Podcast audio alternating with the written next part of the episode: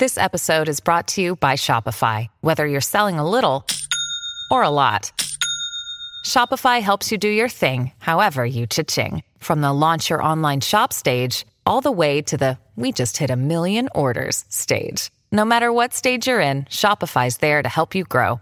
Sign up for a one dollar per month trial period at shopify.com slash special offer, all lowercase.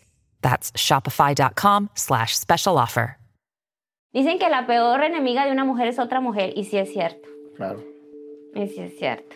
Entonces, y somos muy competitivas las mujeres, sí, también es cierto. Eh, después de trece años de matrimonio... Trece. Eh, trece años de matrimonio, con dos hijos ya. Él me traiciona, o sea, sale con otra mujer, tiene una relación con otra mujer, la cual se enfocó más en competir conmigo que en el amor con él, porque tan claro fue que... Después de que yo los descubrí, esa mujer estuvo en contra mía, martirizándome a mí, diciéndome todo lo que ellos vivían. Sí había llevado fotos, Nayo, a mi oficina. O sea, donde yo trabajaba, habían fotos de mi marido con ella afuera de mi oficina, imagínate. Entonces llega a tal grado el acoso de esa mujer contigo que decides irte a Estados Unidos con tus dos hijos.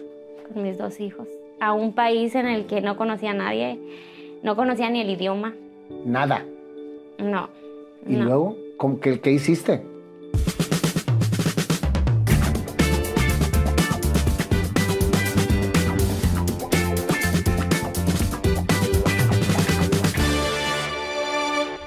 Mi querida Claudia, qué bueno que se nos hizo que estuvieras aquí y sobre todo que vienes de fuera. Te agradezco muchísimo tu tiempo. No, gracias a ti por la invitación, Nayo. Un honor estar aquí contigo, platicando contigo. Bienvenida. Y vamos a empezar, a mí me encanta empezar con todo el tema de tu infancia. ¿De dónde eres, Claudia? Yo soy de Monterrey, Nuevo León, de aquí, este, regia cien por ciento. Uh-huh. Uh-huh. ¿Dónde viviste tu infancia? ¿En, en, en qué colonia naciste? La colonia se llama Argentina, es muy pequeña. Yo creo mucha gente no lo conoce. Está ahí por la Chapevera, ¿verdad? No, está cerca de Cintermex. Por, ah, cerca de Cintermex. Cerca de Cintermex. Ajá, por Plaza Sésamo, por ahí. Mm, la que está atrás, la atrás. Plaza Sésamo. Ajá. Así. Ahí naciste. ¿Cuántos hermanos tienes? Son, somos cuatro. Tengo dos hermanas y un hermano. Dos hermanas y un hermano. Uh-huh. Platícame cómo fue tu infancia. ¿A qué jugabas? Ay, Nayo, pues te diré. Realmente, infancia, infancia, pues casi no tuvimos. ¿Por qué? Porque venimos de un hogar, o sea, sumamente... Uh, humilde, realmente desde que, desde, pues te hablo desde mi mamá, desde que mi mamá nos uh, tenía en su vientre, realmente venimos de un hogar donde había hasta violencia doméstica. Eh, mi mamá, pues su esposo no la dejaba trabajar, tenía que, pues nada más conformarse con lo que el esposo traía al hogar. Nacemos y nacemos en las mismas condiciones. Uh, Y pues después de dos semanas de nacida, pues mi mamá se divorcia.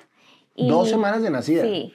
Y mi mamá se divorcia y pues ya a partir de ahí, pues mi mamá, una mamá soltera, en la cual ella también venía de un hogar en la que eran siete hermanos y ella era la única hermana, y para ellos era, la mujer tenía que ser cien por ciento del hogar. La mujer no podía trabajar, la mujer no debía trabajar, ni siquiera estudiar. La primaria y terminar la primaria y hasta ahí. Entonces, pues mi mamá, con esfuerzo y lo que quieras, y porque ella pedía estudiar, ella sí llegó a estudiar, pues hasta un secretariado bilingüe. Mm. Pero trabajar, no, era nada más como cultura. Entonces, ¿tú creciste sin papá? Sí, sin papá. ¿Y eran los cuatro hermanitos, tú eras la más chica? Así es. No, no, yo era la mayor. Una ah, de las tú eras la mayor. Sí. ¿Después tus hermanos entonces fueron de otro papá? Eh, los dos, los... Bueno, es que yo soy gemela. Tengo ah, una hermana gemela. gemela. Ajá, mi okay. gemela y yo somos las mayores, y luego posteriormente los dos hermanos que siguen ya son medios hermanos, porque mi mamá se vuelve a casar cuando nosotros teníamos cinco años. Ok. Entonces, los recuerdos que tú tienes es, es precisamente de una mamá trabajando, de una mamá ausente. Sí, una mamá más ocupada en salir adelante, trabajando en lo que pues ella podía y en contra de sus papás, porque finalmente mis abuelos, te digo, venimos de una educación en la que la, la mujer no debía trabajar, y mi mamá sabía que tenía que trabajar por nosotros. Entonces mi mamá medio en, mal con sus papás, con mis abuelos, pero tenía que irse a trabajar. Mis abuelos no querían cuidarnos con, al cien por ciento, porque decían, es que yo no te las voy a cuidar para que trabajes, y no, es que tengo que ir a trabajar. Pues si no, ¿cómo las voy a mantener? Ellos, mi abuelo prefería mantenernos así, literal. Yo te doy para las niñas, pero no trabajes. Y mi mamá, pues como quiera, así, con esfuerzo y todo, se iba a trabajar. Entonces, pues sí, nosotros nos tocó una infancia con mis abuelos. Mis abuelos, eh, pues eh, también eran muy humildes. Y pues mi mamá trabajando, tratando de salir adelante. Llegamos a los cinco años y mi mamá se vuelve a casar. Entonces ahí también empieza otra historia, porque pues mi mamá se casa y hace su vida con su esposo y nos deja con mis abuelos. Entonces... A como, los cuatro. Ah, bueno, los dos no, primeros. Más a nosotros a, a las dos. Gemelitas. Ajá. Entonces, pues ya nosotros desde los cinco años, pues finalmente estábamos así como que medio solitas nos sentíamos. ¿Qué sucede en la mente de una niña? No sé si te lo recuerdes. Cuando tú estabas en tu soledad, ¿qué soñabas? ¿Qué pensabas? Te digo la verdad. La verdad, yo siempre sí, yo decía, esto no es mi realidad. O sea... No es lo que yo quiero y no es... Ay, hasta voy a llorar. No es... Esto es pasajero. O sea, esto es pasajero. Eh, ahorita no puedo porque pues era una niña. O sea, yo no podía salir de eso. Sin embargo, siempre tenía en mente de que esto, esto no es mi realidad. O sea, yo tengo que salir. No sé cómo, pero yo voy a salir de aquí. Siempre, siempre, siempre, siempre.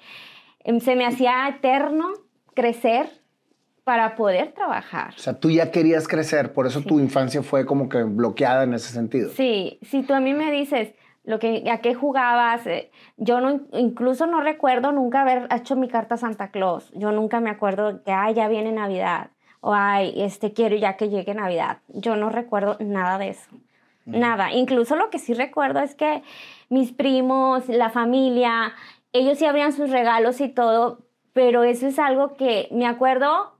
vivirlo, pero yo nunca decía porque ellos sí, yo no.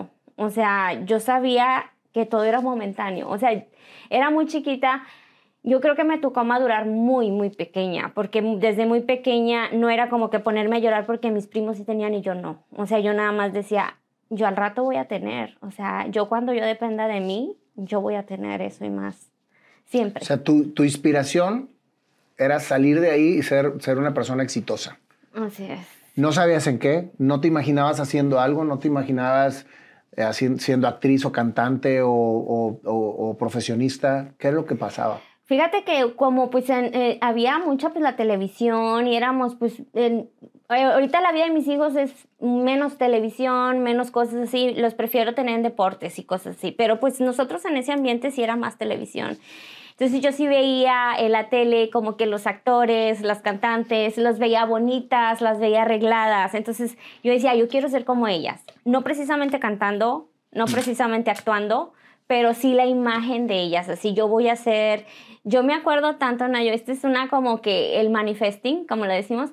Yo me acuerdo tanto cuando de niña una vez vi... Y tengo la imagen de una muchacha que se bajaba de una camioneta y con, hasta con aretes blancos y un trajecito sastre blanco, una camioneta muy bonita, y se bajaba en un estacionamiento y yo decía, yo un día voy a ser como ella. Y tengo esa imagen grabada, yo un día una, voy a ser como ella. Una chava X, o sea, X. Pero la viste muy elegante, muy sí, guapa.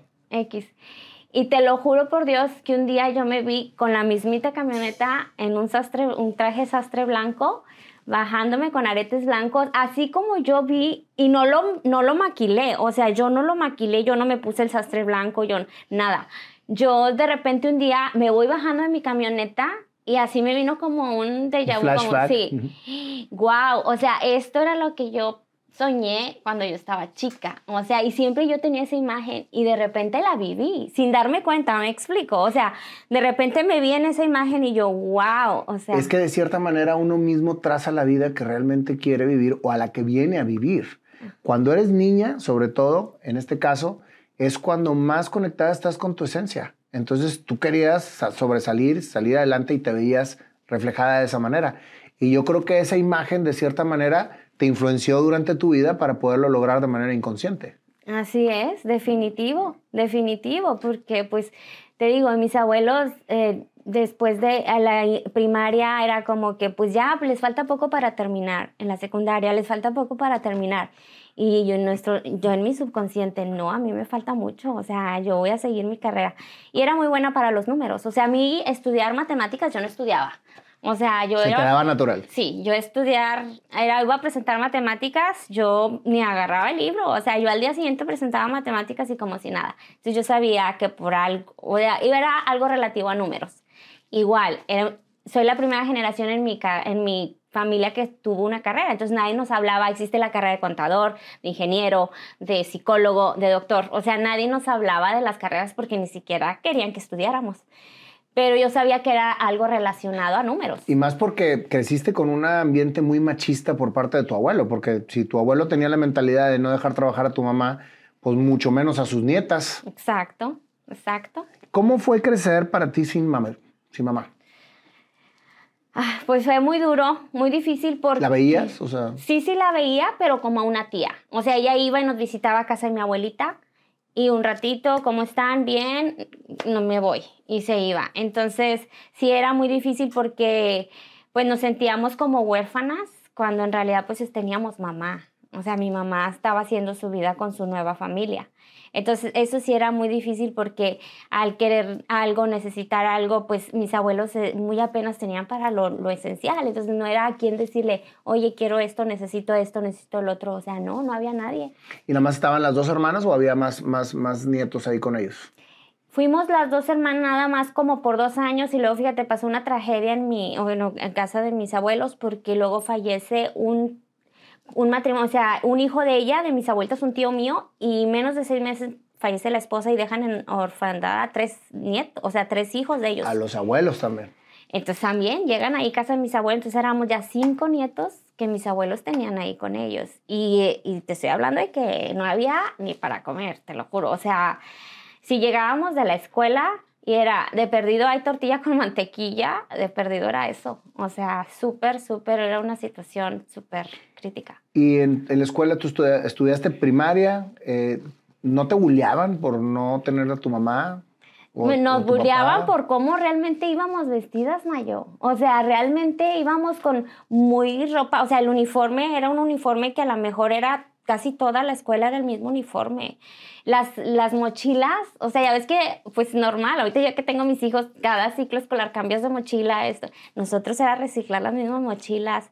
Era, nosotros, bueno, yo empecé a trabajar desde los nueve años. En la ¿A los nueve años? Sí, en la papelería que estaba cerquita de mi casa.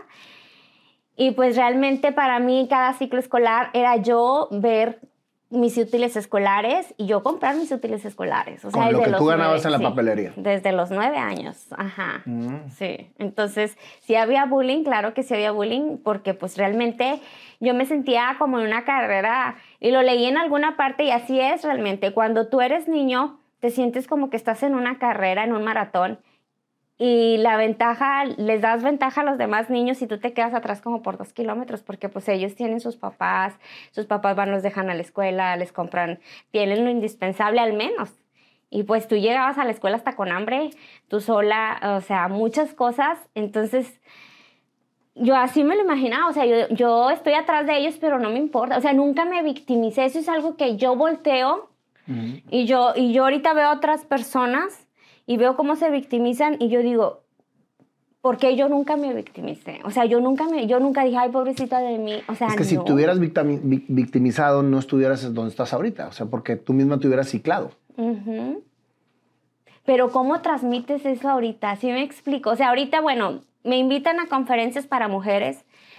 Eso es lo que más me invitan, a conferencias para mujeres, y donde encuentro muchas mujeres pues maltratadas y muchas niñas también, como catorce, quince años.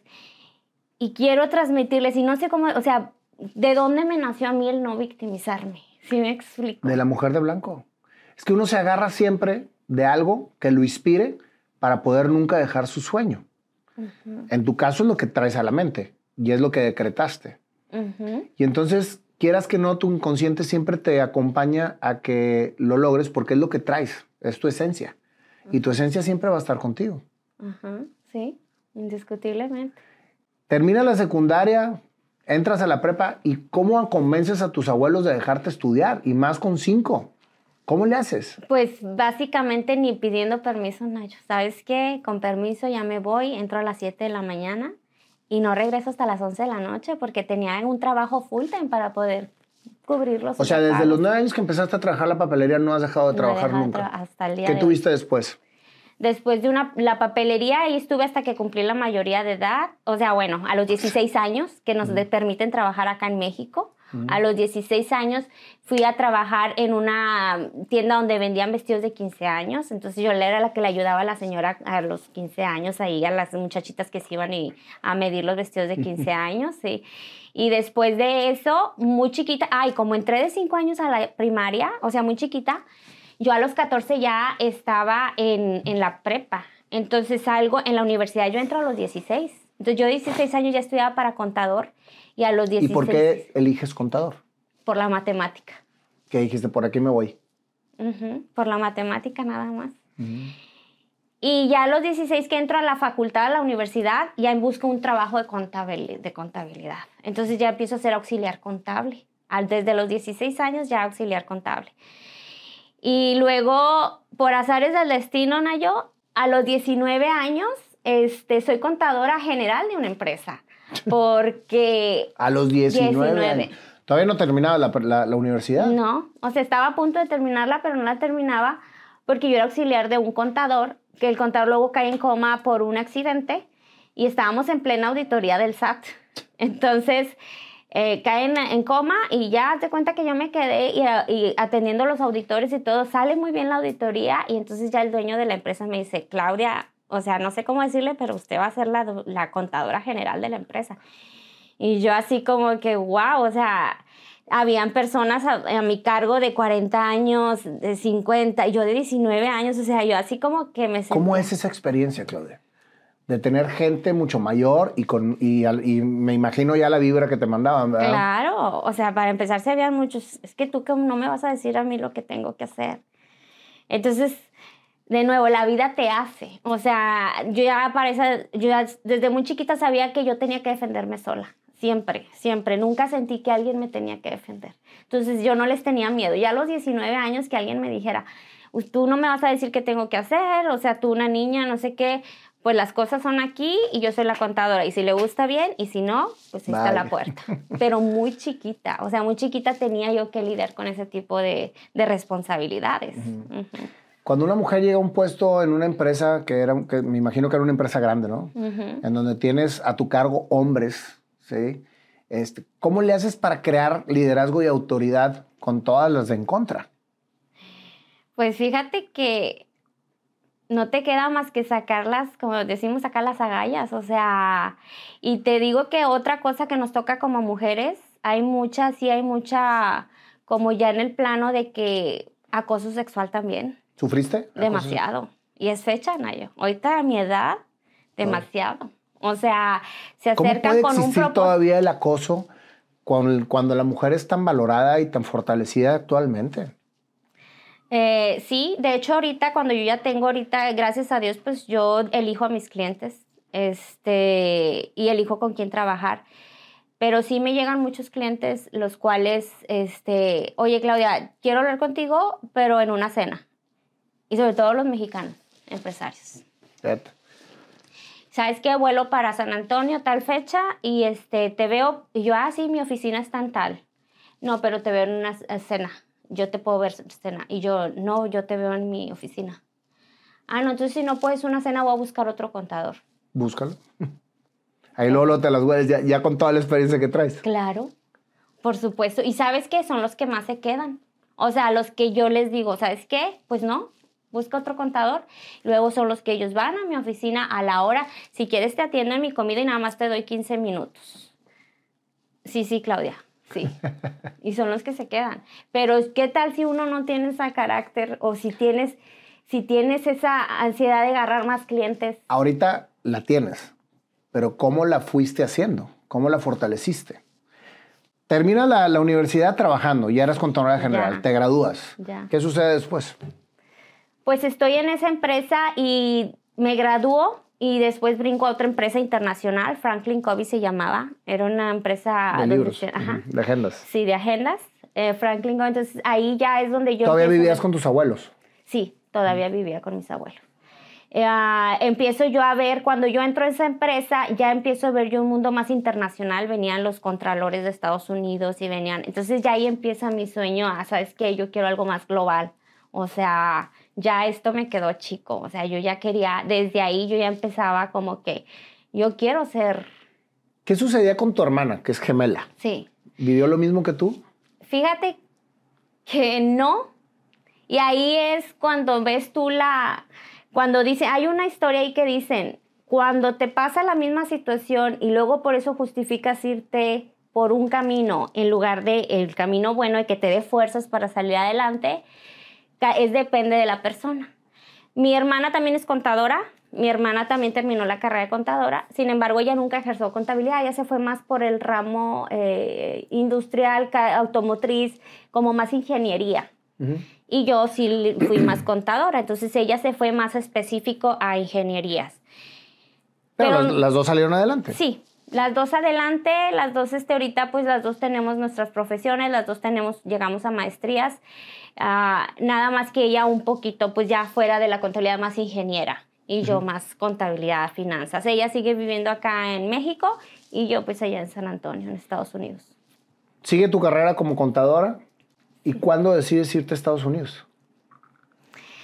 Decidirme, yo me caso.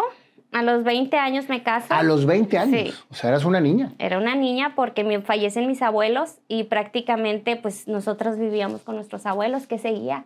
Venimos de una familia de nuevo muy tradicional. No nos íbamos a quedar viviendo solos. ¿Y traías novio? O sea, sí, que era con el que te casaste. Duré seis meses nada más con él, Nayo. Ok. Fallece mi abuelita cuando yo tenía tres meses de estar con él y tres meses después me caso.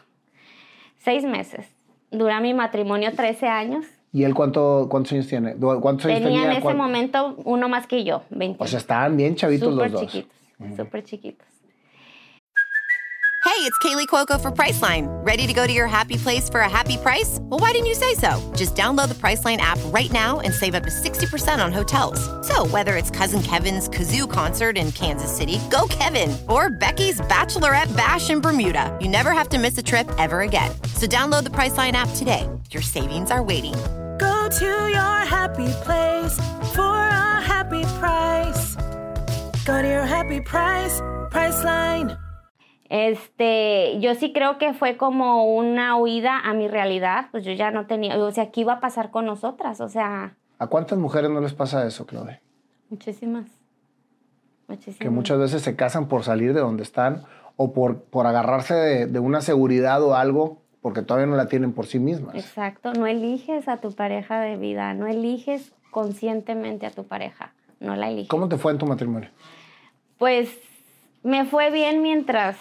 Uno lucha y uno sabe. Por ejemplo, ahí yo sabía que quería una familia estable. Yo sí soy una mujer de que quería mi matrimonio para toda la vida porque vengo de una familia muy tradicional. Para mí él iba a ser mi cien por ciento, ni menos ni más. Yo no iba a conocer otro hombre. O sea, ni uno mejor ni uno peor. Para mí él iba a ser mi cien.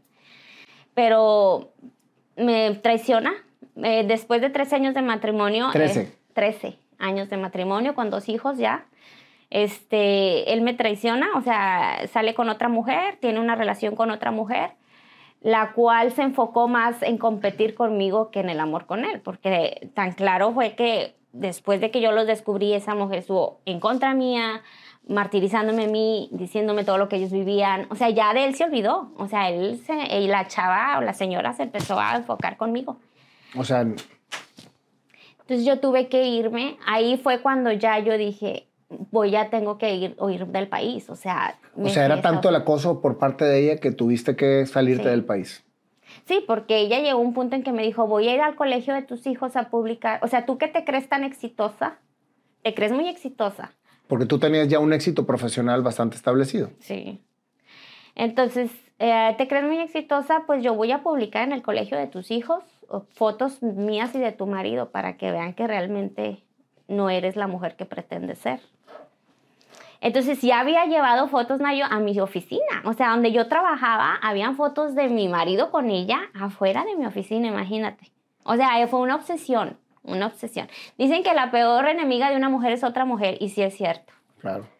Y sí es cierto. Entonces, y somos muy competitivas las mujeres, sí, también es cierto. ¿Cómo, cómo sobrellevaste todo eso para no, para no irte para abajo en lo profesional? Porque llevaba, y aparte ya tenías dos hijos. Por ellos. Porque siempre, como lo viste en mi video, yo siempre dije, yo antes que cualquier cosa soy mamá. Desde que nació mi primer hijo, no, yo dije, yo no voy a aceptar trabajos en los que me digan, ¿sabes qué? Primero es el trabajo y allá tu familia. en todos los trabajos yo sabía lo que daba como profesionista y siempre decía, yo soy mamá antes que contadora. Entonces, te voy a dar el cien por ciento, doscientos por ciento si tú quieres. Pero mis hijos, yo nunca los voy a dejar aparte. O sea, y siempre busqué trabajos en los que tenía que ir a recoger a mis hijos en sus horas de salida. Siempre. Te trabajo después en línea, si quieres. Y así fue. O sea, tanto era que mis jefes luego después me decían, está bien, pero luego te tomaban también de que eran once, doce de la noche y mandándote reportes y esto y el otro. Y pues yo tenía que hacerlos porque me daban la facilidad de, al momento, estar con mis hijos. Y vas a sus partidos de fútbol y todo. Todos los eventos. Todo. Es que fíjate que cuando, cuando una pareja rompe, y más en las circunstancias que tú estabas viviendo ese rompimiento, para que los hijos no se desestabilicen y balanceen, la fortaleza de la madre es vital. Sí. Tienes que cubrir el hueco que deja él, definitivamente. Uh-huh. Y lo menos que les pueda afectar a ellos, tú te tienes que doblar. O sea, si ya te doblabas como profesionista, como mamá, como... Falta esa parte y realmente tienes que también cubrir ese hueco. O sea, a ver de dónde y a ver cómo, pero lo tienes que cubrir. Definitivo. Sí. Entonces llega a tal grado el acoso de esa mujer contigo que decides irte a Estados Unidos con tus dos hijos. Con mis dos hijos. A un país en el que no conocía a nadie, no conocía ni el idioma. Nada. No. ¿Y no. luego? ¿Cómo, qué, qué hiciste? Para mí era volver a empezar. Ahí yo dije, bueno, esta es mi segunda oportunidad de elegir qué hacer. Este, a lo mejor ya no me voy a dejar a, dedicar a contadora, a lo mejor otra, otra profesión. Entonces, ya llegando allá, al principio viví en un departamento. Y ¿Pero me... llegaste con alguien? ¿Tenías, ¿Alguien te estaba esperando allá? ¿O tenías familia? ¿O tenías algo? Tenía una prima, sí, que ella me apoyó los primeros tres meses. Pero una prima que también ella ocupada, también pues como, trabajando, sus hijos, ella es muy, viaja mucho, es muy como que no tiene mucha estabilidad, mucha, entonces me apoyó en el momento en que yo conocí. A mí me importaba mucho dónde iban a estudiar mis hijos en la escuela, eso. Entonces yo me apoyé mucho en ella, en, o sea, qué, qué sectores son los mejorcitos, qué sectores son los que donde hay menos pandillerismo, menos cosas así. Porque Estados Unidos también se cuece aparte. Ay, sí, no, claro. Yo soy una fiel uh, mexicana que yo siempre defiendo a México. Cuando alguien dice, ay, no, ¿cómo vas a México? O sea, ay, no, o sea, aquí también existe violencia. Claro. Aquí también existe otro tipo de cosas. Aquí en las escuelas yo estoy al pendiente que no vayan a mis hijos a... también a un niño a estar... buleando. Claro, no, y, y con pistolas, Nayo. O sea, que no vayan a hacer tiroteos en las escuelas de mis hijos. O sea, entonces, cuando alguien lo luego empieza a decir de México, yo lo luego, a ver, yo en México yo no me apuro tanto que mis hijos vayan a estar con un niño que trae pistolas. Y aquí sí. Entonces, sí, la, el peligro existe en Estados Unidos y en México. Uh-huh. Pero si existe, por ejemplo, yo ya había nacido aquí, yo ya sabía aquí que es que dónde desarrollar a mis hijos y todo. Allá yo no sabía absolutamente nada. Entonces sí me apoyo en mi, con mi prima en ese aspecto, pero después de eso ya es yo qué voy a hacer, qué tengo que hacer, qué sigue para mí, para mis hijos. O sea, qué es lo que tengo que hacer. Llegas allá y ¿en dónde te empleas? Porque pues ibas indocumentada. Sí, con una visa de turista. Con una visa de turista, cada seis me- un permiso de cada seis meses nada más. Este, sigo trabajando en línea, te digo, bendito Dios, en mis trabajos la verdad siempre me han valorado, entonces sigo trabajando en línea. Ah, entonces te pagaban acá, entonces tú estabas bien. Trabajando ¿sabes? En línea, uh-huh. Sí. Entonces sigo trabajando en línea y con mis hijos en las escuelas y todo, y venía una semana acá a Monterrey y tres semanas allá, una semana aquí, tres semanas allá. ¿Y cuando venías para acá te llevabas a tus hijos? Sí, sí, me traía a mis hijos y luego me los iba. A veces mi mamá se iba a ayudarme. Le decía a mi mamá, mamá, por favor. ¿Volviste a conectarte con tu mamá después de que murió tu abuela? Sí, mi mamá era como una tía para nosotros. O sea, había la conexión, pero no como mamá, como tía.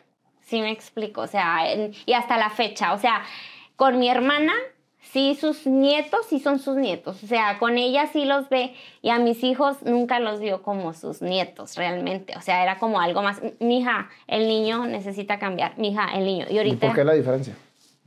Por la convivencia, Nayo. O sea, realmente nosotros convivimos muy poco con ella. Y, y mira, mi mamá tampoco yo la culpo ni tampoco... Mi mamá hizo lo mejor que pudo con lo mejor que tenía en su momento. Yo creo que mi mamá en ese momento... venía ella otras historias, o sea, ella tenía su propia historia y no creo que haya querido hacernos un mal, uh-huh. pero pues nos tocó a nosotras y gracias a eso yo soy la mujer que soy, gracias a eso me supe defender y gracias a eso me preparó para la vida que me tocaba en el ambiente que estoy ahorita y que me tocó después de la graduación. Y como una mujer sola en Estados Unidos, trabajando en línea, sale adelante, ¿cómo, cómo, fuiste, cómo fuiste abriendo camino? Fíjate que pasó que te, las mamás de los niños, de, de, las, de los amiguitos de mis niños, de repente allá hay mucha, y hasta ahorita es un nicho al cual he llegado y es muy interesante. Allá los impuestos, pues todo el mundo hace impuestos, todo el mundo, todas las personas físicas, todos hacen impuestos por sí solitos. No es como aquí que a las empresas, las empresas sí. le hacen el sueldos y salarios. Allá no, todo el mundo va solitos a hacer sus impuestos. Entonces empezaba a, a divulgarse de que yo sabía algo de impuestos. Entonces llegaba una amiguita de mis niños, o sea, la mamá de los niños de mi, oye, ¿me puedes explicar mis impuestos? Porque, ah, sí, claro que sí. Porque les, de entre niños, se, a mi mamá es contadora. Pero los impuestos en Estados Unidos se, se, son muy diferentes a México. Muy. Entonces tú le aprendiste. Claro, yo eh, ayudando, o sea, ah, bueno, déjame la ayudo, déjame la ayudo, es que no saben inglés, déjame las ayudo, es que no saben términos en inglés, déjame las ayudo. En el que me ayuda de repente ya me encontraba diez personas, doce personas queriéndoles ayudar, ayudar, ayudar.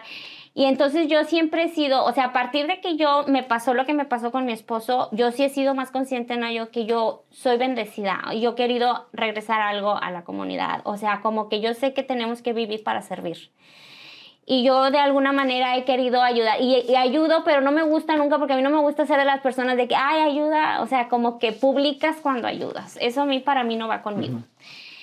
Entonces, cuando yo empiezo a ver eso por ayudar, después me doy cuenta de que es que aquí hay mucha necesidad de personas que sepan impuestos y que hablen español. Porque la mayoría claro, de los contadores claro. de allá, pues allá nacen, allá estudian y no saben, hasta, o sea, ni español ni mucho menos saben cosas de México. Entonces uh-huh. se me acercaba mucha gente mexicana que luego me decía, Claudia, y no es igual que en México, porque en México yo le hacía así. Y yo, no, allá es recibo de honorarios, aquí sería como la diez noventa y nueve de acá. Ah, ok. Allá es sueldos y salarios, aquí es como el payroll, la doble u dos. Ah, ok. Entonces ya ese tipo de personas venían y me buscaban para explicarle. Entonces ya yo empecé a a ver, oye, ¿cómo puedo saber yo de esto? Me certifiqué como, aquí es la organización, el S A T, allá se llama el I R S. Me certifico para hacer impuestos para personas físicas, posteriormente para personas morales, o sea, para empresas. ¿Y seguías trabajando acá, sí. en línea? Sí. Y, y capacitándote allá. Capacitándome, ayudando a la gente. Y después de un año y medio dejo la empresa de aquí porque ya tenía la certificación allá y ya, ya veía yo que ya dije, no, pues ya voy a empezar a cobrar por esto porque cada vez eran más, o sea, ya venían empresas. Ya me contactaba el esposo de la señora que tenía una empresa en México y que también tenía una empresa allá y no sabía sus obligaciones claro. de aquí y allá. Entonces así ya me empiezo, ya empieza a buscarme un mercado de los empresarios mexicanos que querían expandirse en Estados Unidos. Y me buscaban desde Florida, California, venían, oye, me dijeron que había una contadora en San Antonio que sabía y me podía explicar bien México, Estados Unidos. Y yo, ah, sí, gracias, aquí estoy, a sus órdenes. Entonces así fue de que ya yo trabajé dos años, después de que me salí de la empresa de acá, dos años con dos diferentes contadores allá, despachos contables, para igual ver todo desde la factura. ¿Y ya estabas legalmente trabajando allá porque te contrataron en, en Estados Unidos? Sí, bueno, aparte yo ya tenía la certificación y todo, yo me vuelvo a casar allá, Nayo. Ah, ¿te vuelves a casar? Porque yo... mi finalidad era nada más vivir un año allá y regresarme mientras se aplacaba la situación que estaba acá. Pero yo siempre tuve en mente, desde que vivía acá, yo tenía pensado, voy a comprar una casa en Estados Unidos, la voy a estar pagando y cuando llegue mi retiro acá en México, yo voy a acabar de pagar esa casa y ese va a ser mi retiro también, o sea, la casa que yo tenga en Estados Unidos. Eso siempre fue un plan que yo tenía. Cuando se dio eso, yo dije, no me voy a México sin ya haber comprado mi casa. Entonces, compro, según yo empiezo a buscar mi casa y el realtor que me enseña las casas, pues empieza a buscarme en otro plano. O sea, él empieza a decir, ¿cómo que divorciada? La, la, yo te ayudo, papá, papá. Y entonces ya él me apoyó demasiado y yo me sentí muy apoyada por él. O sea, a ver los contratos, de nuevo, a ver los sectores, las colonias, los tipos de casa, todo. Y al final del día, pues, ya él, me hago novia de él, o sea... ¿Y el americano? Sí, el americano. Y me caso también a los seis meses, igual que el primero. Ándale, tú eras la seismesina. Seis meses. Y, y a los seis meses me caso.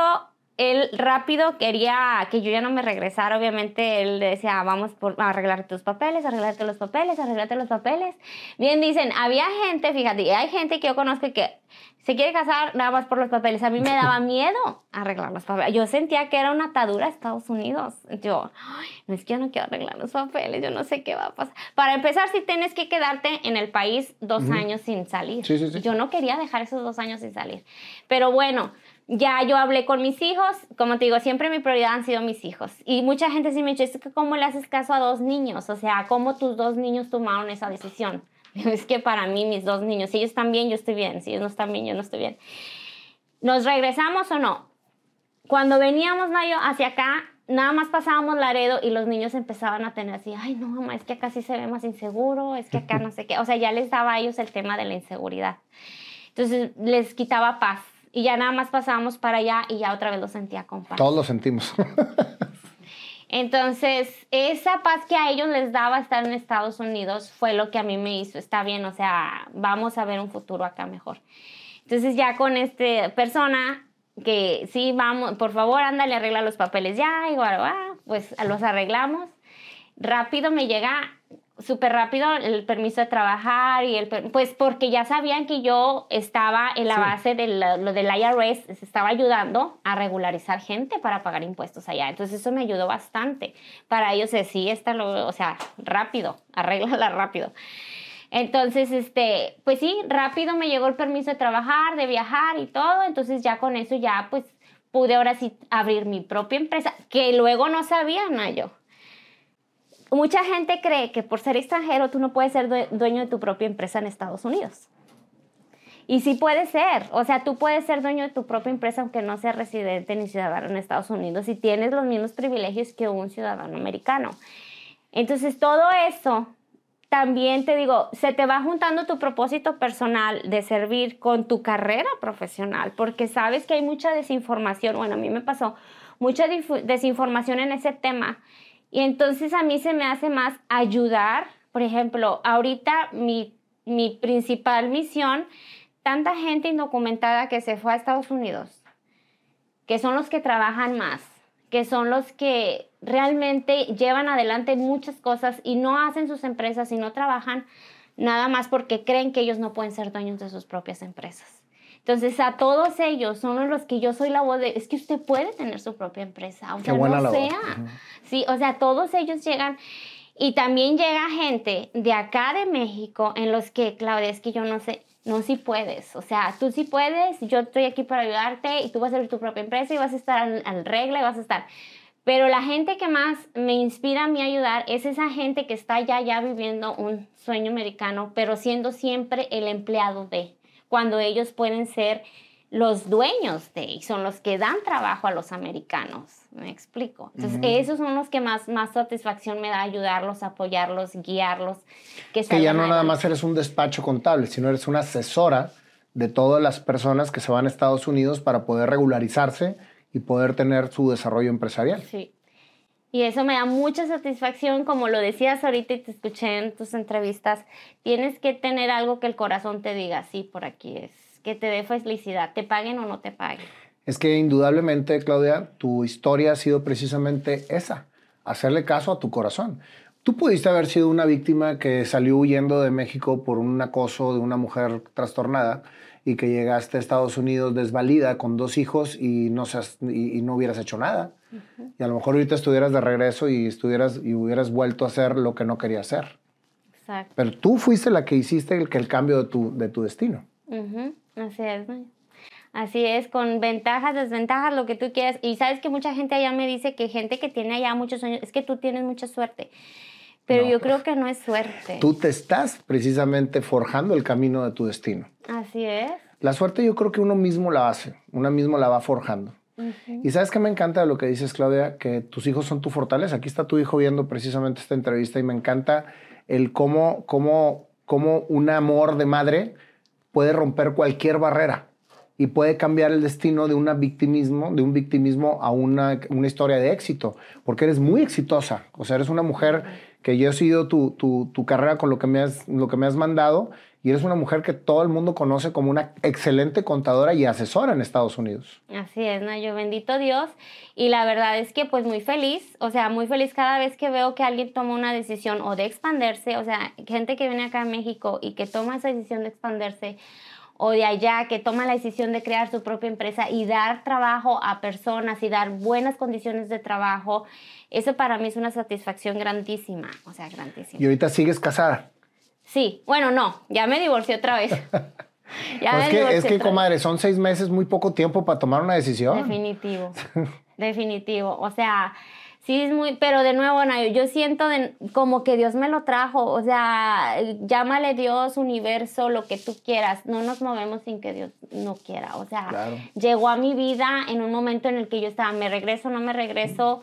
Fue el que me dijo, no, aquí te quedas y te voy a dar. Y nada más eso vino y se fue de mi vida. Y ahorita yo estoy haciendo algo que yo digo, gracias a Dios, bendito Dios que pasó eso. Nos miramos muy bien, él y yo. Todo muy bien, pero yo digo, nada más eso llegó a mi vida. Pero fíjate, Claudia, cómo es precisamente ver las situaciones de la vida como lecciones para crecer y no como situaciones para quedarte en un mismo... Imagínate cualquier mujer que no se tiene amor a sí misma, dos fracasos o dos experiencias que te ayudaron a crecer y que ahorita estás tranquila con lo que estás haciendo como mujer. Claro. Y eso... Con orgullo se tiene que decir, tanto siendo mujer como hombre, decir, lo que me sucedió en la vida me hace ser lo que soy ahorita. Exacto. Y no estar ciclado en una situación que nunca vas a crecer y nunca vas a salir adelante. Y yo creo que esa es la historia de tu éxito. Sí, definitivamente. La mujer de blanco que viste de, de niña es la mujer que ahorita eres. Exacto. Es más, a lo mejor mucho más. Sí. Definitivamente. Y eso es precisamente lo que todas las mujeres que están viendo ahorita este, esta entrevista deben de entender. Son hermosas, fuertes, cuando se aman y cuando salen adelante por sí mismas. No necesitan a ningún cabrón al lado.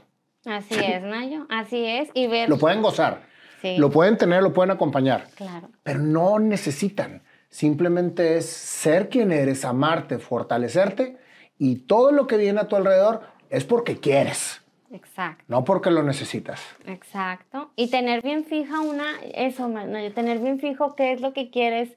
Yo a veces me veo como un león así cuando está... Y se queda fijo qué es lo que quiere. Y que va caminando y que va caminando y no quita la mirada de donde es. Yo creo que así es la vida. O sea, mientras tú te quedes fijo qué es lo que quieres, a dónde vas, no te importe lo que demás, los, todos los demás digan, crean o piensen o las estructuras de donde naciste. Si tú sabes a dónde vas, eh, vas a llegar. Vas a llegar. No me queda la menor duda. Muchísimas gracias, Claudia. La verdad es que qué historia tan inspiradora. Y que todas las mujeres que nos están escuchando lo tomen en cuenta para que realmente su vida nunca tenga un pretexto para no ser exitosa. Así es. ¿Y te voy a cantar tu canción? Ándale, bueno. Vamos a ver qué nos depara el panda. Pásale, mi querido panda. ¿Qué tal la historia de Claudita, eh? O sea, ay, tantas, tanta gente que quiere sobresalir y no sabe cómo. Yo creo que esta entrevista va a ayudar bastante a, a impulsarlas, ¿no? Claro. Es, es el medio woman, ideal. Woman power. La verdad es que yo soy un, un amante... de la fortaleza de la mujer, cómo balancean al mundo. Si no existieran ustedes, quién sabe qué fuera de todos nosotros, ¿verdad? Muy bien, vamos a ver. Mi Listo. Querido panda. A ver, vamos. Me gusta, vamos a empezarla tranquilita.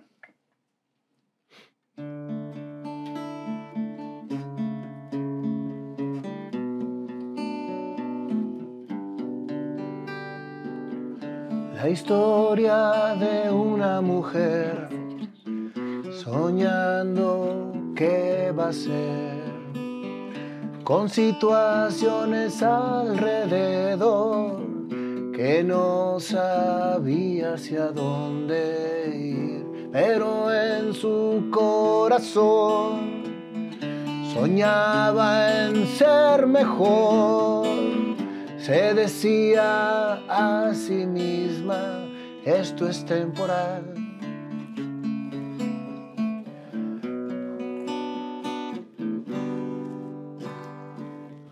Con su hermana la dejaron en casa de sus abuelos. Con todo el amor la recibieron, sin embargo eran otras mentalidades que no iban con Claudita. De niña soñaba ser mejor, aislarse de esa situación. Un día vio a una mujer bajar toda de blanco y dijo: ella quiero ser, en su interior guardo esa ilusión. Y siempre que pasaban cosas a su alrededor, salía ese león, viendo siempre fijamente a lo que quería ella lograr. Empezaste a trabajar a los nueve años en la papelería, pero eso te servía para darte cuenta quién eras tú. Tú misma te encargabas de los útiles escolares, de llevar todo a la escuela, porque sabías que por ahí era el camino. Pasaste la secundaria y la preparatoria aún más te fortaleció.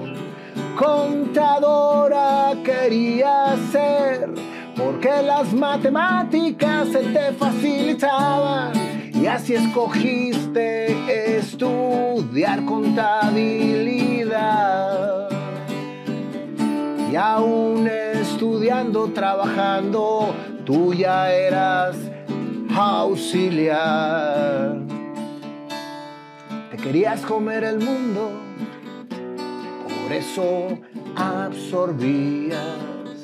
Nada te desenfocaba de tu meta, vestida de blanco te veías.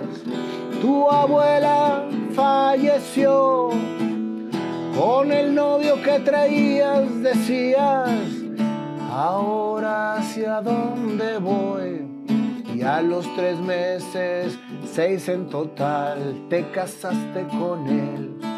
Una niña pequeña con una gran mujer en su interior. Trece años duró, dos hijos te dio, tu fortalecimiento siguió. Y un día eso se acabó.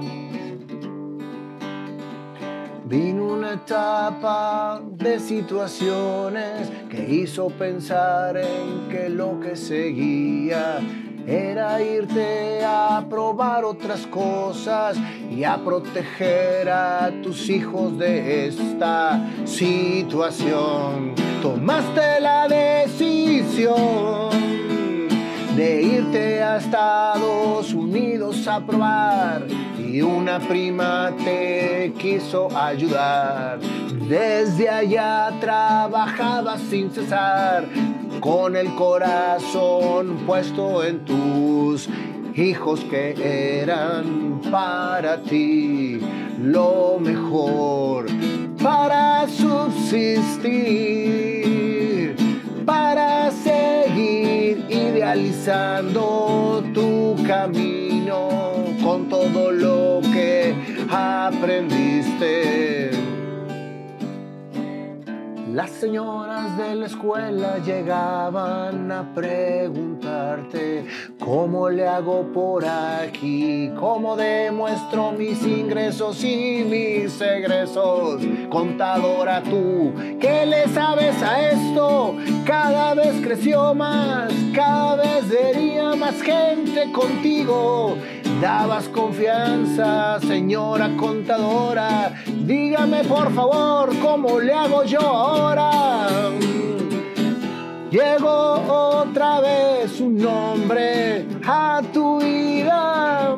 El realtor salió te ligó. En seis meses otra vez casada estabas. Un gran hombre para ti que te acompañó a tomar la decisión de quedarte allá, de crecer y ser lo que querías tú hacer. Esa mujer de blanco que algún día imaginaste, ahora lo eras y fortalecida aún con el amor de la familia, haciendo con pasión tu profesión, ayudando a otros a hacer su sueño en un país que fue para ti lo que Dios te mandó. Para terminar, ¿en dónde estás? Profesional, gran mamá, gran amiga de todo tu alrededor, sin dejar que ninguno se pase de lanza, porque eres tú una mujer decidida, una mujer que cumplió su pasión. Ahora eres tú quien abre el camino hacia los demás. Gracias, Claudia Leos, por venir hasta acá a esta entrevista y traer a tu chavo con esa sonrisa y ese amor de mamá. Wow, Nayo, qué bárbaro. ¡Qué creativo eres! Pues todo me sale del corazón por medio de allá de arriba, porque si claro. no, nunca saldría esto. ¡Claro! Gracias, wow. Claudita. No, gracias por darte no, tu tiempo. No, gracias, gracias por venir hasta acá. Gracias. Y esta es tu casa siempre. Gracias. Y voy a ser otro cliente tuyo en muy poco tiempo. Claro, a la orden. Yo lo que y nos vemos en la oficina. Sí. ¡Ay!